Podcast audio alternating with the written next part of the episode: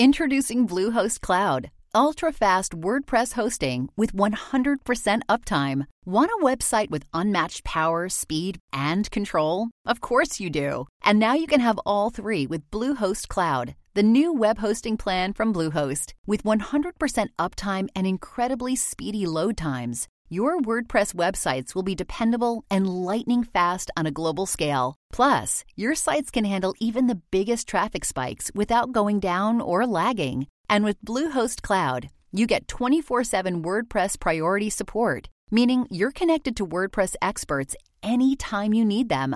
Not to mention, you automatically get daily backups and world-class security. So, what are you waiting for? Get Bluehost Cloud today by visiting Bluehost dot com. That's Bluehost dot com. Hi, folks. Be sure to visit my website at doctor dash history dot com for a short personal video message, to listen to the latest stories, and to leave a comment. Right now, one of my dear friends, and has been for, oh my goodness, twenty years, I guess. Uh, he didn't have all the gray hair he has when he started. Uh, good morning, Doctor History. How are you? Good, good morning, Zeb. And you're right. The hair has gotten a little grayer than it was. But I have to admit, uh, at least both of us still have hair. That's true. For a while. Yeah. Yep. Listen, we're doing this program just this week on a remote basis. Next week, we're going to be teamed up in the same studio again. But uh, every single week, and I had four people call me yesterday on my cell phone. And uh, your program is so popular, they're saying, well, what's he going to talk about? Bank robberies? Is he going to talk about stagecoach robberies? What's he going to talk about today? Well, and, you know, they just have to live in suspense till the time comes, right? Okay. So here we go. Uh, but before we start, I want to say hi to a couple of people. Uh, Bill in South Dakota, Jimmy, who offered me some magazines with stories in them, and Jeff, a longtime listener, and Jessica and her dad, Gary, over there in Hippawa Falls, Wisconsin. Oh, my goodness, that's my old stomping grounds. I know, I know. So just want to say hi and hope they're all doing good. Okay. So, so today we're going to talk about law enforcement, or sometimes the other side of the law. Okay. okay. You know, thousands of men enforce the law on the western frontier as constables, sheriffs, policemen, marshals, detectives. And most of the work involved pretty routine things, uh, like collecting taxes, seeing that licenses were up to date, arresting wife beaters, keeping a lid on the illegal sale of booze, checking on store doors at night, and generally making sure things were under control in the saloons and one thing another, and uh, gun duels, hangings, and, you know, chase and stage and train robberies were not nearly as frequent as T V and movie would suggest. So, uh, so that for the most part, it probably is somewhat of a boring job, I would say. Now, most lawmen were on the up and up. Uh, Virgil Earp, uh, Bill Tilghman, Charlie Siringo, and they met with some kind of extraordinary circumstances during their careers, but they each performed admirably in their law enforcement positions uh, across several western states and territories. And uh, the men prov- provided to be uh, dependable when they had a badge on, but not so much when they didn't have a badge. For example, uh, uh, Virgil's brother Wyatt uh, was once arrested for riding off on someone else's horse. You, you just don't do that. So, in other words, in simple terminology, he was a horse thief. That pretty much describes it. But, you know, there were still others who were just plain no good. Uh, for example, uh, elected Marshal of Nevada City, California in eighteen fifty-six, Henry Plummer showed his true colors the following year. He went after a wife beater, uh, arrested him, and then ended up killing him. Uh, and they didn't particularly like that, so they sent uh, him to the San Quentin uh, prison for a few years. Mm-hmm. But uh, he landed uh, in what soon became Montana Territory in eighteen sixty-three, and he convinced the locals to elect him sheriff of Bannack uh, in the new Gold Strike region, and in a matter of weeks, the Plummer Gang uh, committed scores of robberies and murders.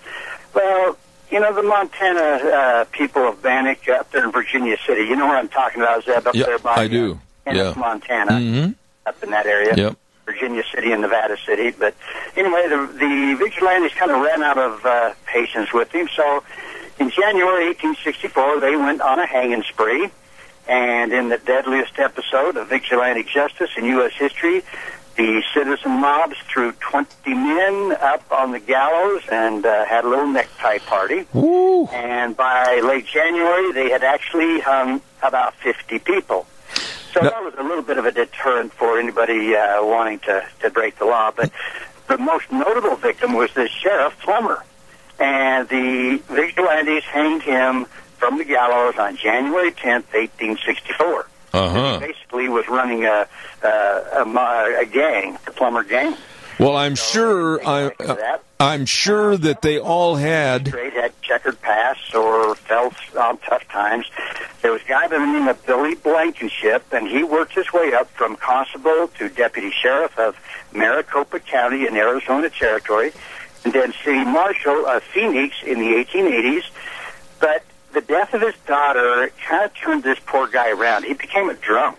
I mean, he just went downhill, and as a result, he fell short on his accounts. He began collecting illegal taxes and was kind of on the take. Uh, but to his credit, he ultimately made a full public confession. He apologized and resigned, and he moved on. Uh, went to a place called Jerome, Arizona Territory. Mm-hmm. I've never heard of that place. Mm-hmm. But anyway, he recognized the disgrace, uh, that the well, the they, the people recognized that uh, you know he was trying to do good, and so the local sheriff hired Billy as a deputy, and within a few years, Blankenship had kind of redeemed himself and rising to become the city marshal of Jerome. So now, around the turn of the twentieth century in Arizona Territory, the big name lawman was U S Marshal Ben Daniels. Now, Daniels claimed a colorful frontier background as a Kansas buffalo hunter, uh, an assistant marshal in Dodge City, a deputy sheriff in Bent County, Colorado, a city marshal in Cripple, Cripple Creek, Colorado, and later in Guthrie, Oklahoma Territory, and actually was a uh, respected member of uh, Theodore Roosevelt's uh, Rough Riders. Could you say it again, please? Sorry, my phone is going off. I noticed that. Yes, well, would you hang up and dial again, please? So, okay, so here we go. We're back to uh, to Ben Daniels. Uh, anyway, uh, so like I say, he was uh, in Cuba's uh, uh, uh, in on the San Juan Heights, uh, going up with pre- with uh, the Rough Riders with President Roosevelt in nineteen oh two. Uh, shortly after that Daniels' uh, appointment, however, uh, some of the past caught up with him. In his twenties, he'd been arrested for stealing army mules and spent three years in the Wyoming penitentiary. Well, when word reached Roosevelt about the marshal's uh, kind of buried criminal record, the president asked for his resignation. Uh, and fortunately for Daniels, Roosevelt and others believed that Uh, his long, distinguished law enforcement career more than compensated for his uh, youthful misdeeds, if you want to call it that. And on the president's urging, the incoming governor appointed Daniels superintendent of the territorial prison at Yuma. And in nineteen oh five, the president reappointed him U S Marshal of Arizona Territory. And in later years, Daniels served as sheriff of Pima County. So despite the fact that he'd stolen some mules when he was a kid, they kind of overlooked that, and then, uh, and he went on to, to be a pretty good uh, law enforcement guy. But, you know, taking care of number one was uh, consideration of a lot of the lawmen who crossed the line. There was a guy by the name of uh, Wiley Lewis of Pasadena, California, and who, he was recommended to the post by the chief of police, who, uh, and this Wiley was kind of a observer of homes and stores while walking his beat in nineteen nineteen. He had a large family but couldn't make ends meet on his salary, so he kind of chased his routes. He borrowed a few automobiles from friends and robbed right and left for months. Uh, he gave new meaning to putting food on the table, table because he uh, stole some hams, barrels of sugar, and a ton of canned goods. He also made off with bicycles, car tires, a brass bed, paintings, and clothes.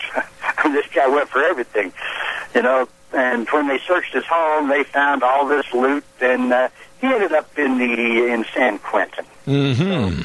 So his uh, his uh, habit of stealing kind of went down the drain. But anyway, now there's another guy named Frank Dyer. He was appointed U S Marshal of Utah in eighteen eighty-six, and he served for three years. And he was also a careful man with his money. And, uh, for example, after charging the government for seed potatoes, he had prisoners plant and weed the spuds, then sold the produce to the government uh, for use uh, in the prison. And that's not all. He took a similar approach with dairy cows. He charged the government for feed, had the prisoners milk the cows, then sold the milk back to the federal prison. So I, I thought that was kind of a unique way to kind of get around things and add a little more money to your pocket. Yeah, but wait a minute, yeah. Doctor History. Isn't that exactly what yeah. the government's doing to us? Well, I don't have any cows there. But, but, you know, among the most intriguing of Western lawmen was a guy by the name of Johnny Behan. And I've actually talked about him before. And his career spanned three decora- decades. He was, among other things, a member of the Arizona Territorial Reg- Legislature, a sheriff of two counties, superintendent of the Yuma Territorial Prison, a school inspector, a tax collector, a federal border inspector, but uh, he's best known, of course, as the Cochise County Sheriff, who sided with the Cowboys, some say they were rustlers, in their dispute with the Earps in Tombstone, Arizona. And he was unable to prevent the October eighteen eighty-one gunfight near the OK Corral. And he kind of testified at uh, great length against his fellow lawmen, uh, Virgil and Wyatt Earp, in the aftermath of that. So he was certainly no hero. And wherever he settled and whatever position he held, uh, controversy seemed to follow. He was perpetually in court, being sued or suing somebody. And Behan appeared in court five times to answer felony charges for his actions while he was the sheriff of Cochise County. So he was a bit of a renegade. But wherever he popped up, one could count on several things. Number one, he would win the people over. He was kind of a, a good talker, I guess, and he would land a good job. But during or after his term of office, there would be investigations and charges and likely court action. So Behan was not exactly above the law, so to speak, even though he was the law. And then we talk about a guy that you have heard of, and I think most people have, Tom Horn. And in his day, he was a prominent frontier personality. He served the Army in the eighteen seventies and eighties as an outstanding tracker on various sorties against the Apaches in Arizona Territory. He then uh, ranched for a while. He served... What's that, Zeb? I didn't say anything. For once, I've been really quiet and well-behaved. Well, you're kind of scratchy on my end of the phone, so I can't hear you very good. So, uh, so anyway, I'll continue. Uh, so Tom Horn ranched for a time, served as a deputy sheriff during the Territory's bloody Pleasant Valley War, and later hired out as a gan- gun hand, or uh, some people might say a paid assassin, for the livestock interests uh, on the northern plains. But like Behan, wherever Horn went, controversy usually followed. Uh, he easily made both friends and enemies, and for some years he worked as a Pinkerton detective out of the agency's Denver office, uh, though he wasn't really uh, very effective. In fact, in April of eighteen ninety-one, someone robbed a faro game in Reno, and soon after, local authorities apprehended Detective Horn on an outbound express train. They searched him, and they found a mask, a pistol, and the money. And anyway, after some legal proceedings, uh, Horn walked free. Now, according to a fellow Pinkerton man, uh, Charlie Siringo, the agency knew Horn was guilty, but they couldn't afford the hit to its reputation from a conviction.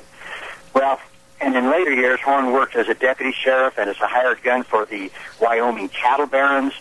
And there, in a controversial drunken confession, he reportedly admitted killing a local rancher's uh, son. And here's what he said about that. He said, quote, "The best shot I ever made and the dirtiest trick I ever done. And we've talked about that, how he shot and killed the rancher's boy, uh, maybe by mistake, but we don't know. But anyway, guilty or not, the folks in Wyoming had had enough. Horn was tried, convicted, and hung in Cheyenne, November twentieth, nineteen oh three. Now we move on to another guy. A guy named Ben Thompson was another lawman. Um, the Texans who hired him must have figured a gunfighter with experience on the frontier was just the sort of guy they needed as a peace officer. Now, British-born Thompson arrived in Texas as a boy. He grew into adulthood as a wanderer and sometimes gambler who killed several men in Mexico. He knew his way around, figuring the, uh, he was ready to work the other side of the law. He ran for city marshal of Austin in eighteen seventy-nine, but didn't make it. He was voted down. In eighteen eighty, the citizens elected him marshal, though one historian claimed Thompson, quote, seldom spent a sober day on the job. So he tended to imbibe a bit, I guess. So in July of eighteen eighty-two, during a family vacation in San Antonio, the marshal came across a longtime enemy by the name of Jack Harris. And they met in a uh, kind of a theater saloon. They uh, kind of looked at each other, dirty looks, and Thompson uh, assumed Harris was going for his gun, and he says, I drew and fired, fired, and the marshal spent some months in jail before being acquitted. Well, two years later, uh, Thompson uh, dropped by this same theater for a drink, and the new owners recognized him, and they still had a grudge against him killing their previous owner. And they gunned down Thompson right there, and the court later said, well, it was justified. He deserved it. Oh, my. So the, the law and those with the law kind of took it into their own hands a lot of times. So now we go to another guy named Henry Newton Brown. Okay, he was raised in Missouri before drifting further west. He worked both sides of the law uh, amid grabbing events uh, on the wild frontier. After his buffalo hunting days, he joined up with Billy the Kid's regulators during the Lincoln County War in New Mexico Territory, and was among the participants in the ambush killing of Sheriff William Brady. Hmm. Now, a subsequent uh, indictment for murder prompted him to head out to Texas. And here he actually became deputy sheriff of a place called Oldham County. And he later sell- settled in Caldwell, Kansas, where he served as assistant city marshal, then city marshal. And his appro- approval rating was so high that citizens reelected him several times and actually presented him with this really, really nice uh, engraved Winchester rifle. Well, this kind of went to his head, uh, and it kind of per- maybe convinced him he was above the law. So Marshal Brown grabbed his new Winchester, recruited a good friend of his, and headed for Medicine Lodge, Kansas, whose bank they decided was easy pickings. Well, things didn't go well. On entering the lobby, the would-be robbers got into a deadly shootout in which the bank president and a cashier were killed. Brown and the gang fled under fire without a single dollar. They didn't get any money. Well, a posse soon captured and jailed the two guys, and a lynch mob came to get them. Bursting through the crowd, Brown almost got away, but a shotgun blast ended his short-lived career as a criminal. Uh, in jail, uh, he'd penned a note to his wife containing the great statement, I didn't think this would happen. so, uh, yeah, I'm sure he didn't. Now, such cases of crossing the line, shifting values, or downright evildoing was far from the norm among the Western peace officers. Most of them said they just did a good job, and we don't hear so much about them. But on taking the oath, most fulfilled it to the best of their abilities.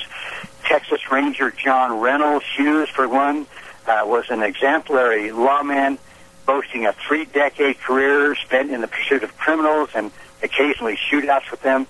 He went wherever trouble raised his head, from El Paso to Brownsville. In retirement, the lawman who lived pretty frugally and saved diligently became the chairman and largest stockholder of an Austin bank, and Hughes retained a prominent place in the Texas Ranger Hall of Fame in Waco. Wow. Let me... Now, that uh, guy, Canadian-born lawman Seth Bullock, migrated south to Montana Territory in eighteen sixty-seven. He was elected to the Territorial Senate and had much to do with uh, early Yellowstone developments. In eighteen seventy-three, he was elected sheriff of Lewis and Clark County, uh, drawn to Deadwood, Dakota Territory three years later by some business opportunities spawned by the gold rush. instead accepted an appointment as sheriff over there in Deadwood. Mm-hmm. Now, in addition to safeguarding local mining and cattle interests, he proved an effective uh, forest supervisor of the Black Hills Reserve, and in nineteen oh five, President Roosevelt appointed him U S Marshal for South Dakota, and he had that for about nine years. But decades of service with integrity was a hallmark of his life. He was just a good, good guy. Let me. Uh, I've got a couple more guys here. There's a guy named Bob Paul. Uh, his career in the far, far West was also a model of dedication and integrity, beginning with his arrival in the California goldfields in eighteen forty-eight. Uh, first elected as a town constable in eighteen fifty-four. He served off and on as a lawman for nearly forty years. Uh, Paul was a sheriff in both California and Arizona Territory. He worked as a special messenger for Wells Fargo, and in eighteen ninety was appointed U S Marshal of Arizona Territory by then-President Benjamin Harrison. Uh, at his death in nineteen oh one, he was serving as a Justice of the Peace in Tucson. Now, you know, of course, few Western lawmen were as distinguished as these guys, Hughes, Bullock, and Paul, uh, let alone approaching the the fame of Virgil Earp, Bill Tilghman, or Charlie Siringo. But, you know, the majority of mostly forgotten badge wearers may not have had stellar careers, but they nevertheless answered the call to service. They put in long hours, low pay, safeguarding the citizens, and uh, thankfully the dramatic upsetting sagas of sheriffs planning bank robberies or getting drunk while on job were really more rare exceptions than they were the rule. So, right. You know, we, we hear about the bad guys that were on the take. They robbed their own banks. They killed their own citizens, and yet... Uh, The majority of I'm I'm going to say were just good, honest, hardworking men trying to do trying to do what they needed to do. All right, now I've got to jump in here, Doc, because we've only got a minute left, and I've got to ask you a quick question. And tell me if I'm wrong. John Wesley Hardin was a known killer, and didn't he at one point in his career, when he tried to reform, if you will, didn't he become a deputy sheriff for a while? You know, I. I, I know I've done a story on him, but it's been so long I can't remember for sure. But I, I think you're right. I, I think you are right. I'd have to check that. Well, I appreciate your walk down memory lane with all the sheriffs and all the good and bad guys, uh, the Earps, et cetera. And uh, outstanding job. I really appreciate that this morning. Doctor History, of course, on our program. And I'm almost out of time. And next week we'll be in the studio together so we can throw rocks at each other. And I appreciate your being on the program this morning. Thank you, Doctor History. Have a good day. God bless you, man. Thank you so much. You. Always look forward to that segment with Doctor History. He's uh, outstanding, all the stories that he's put together.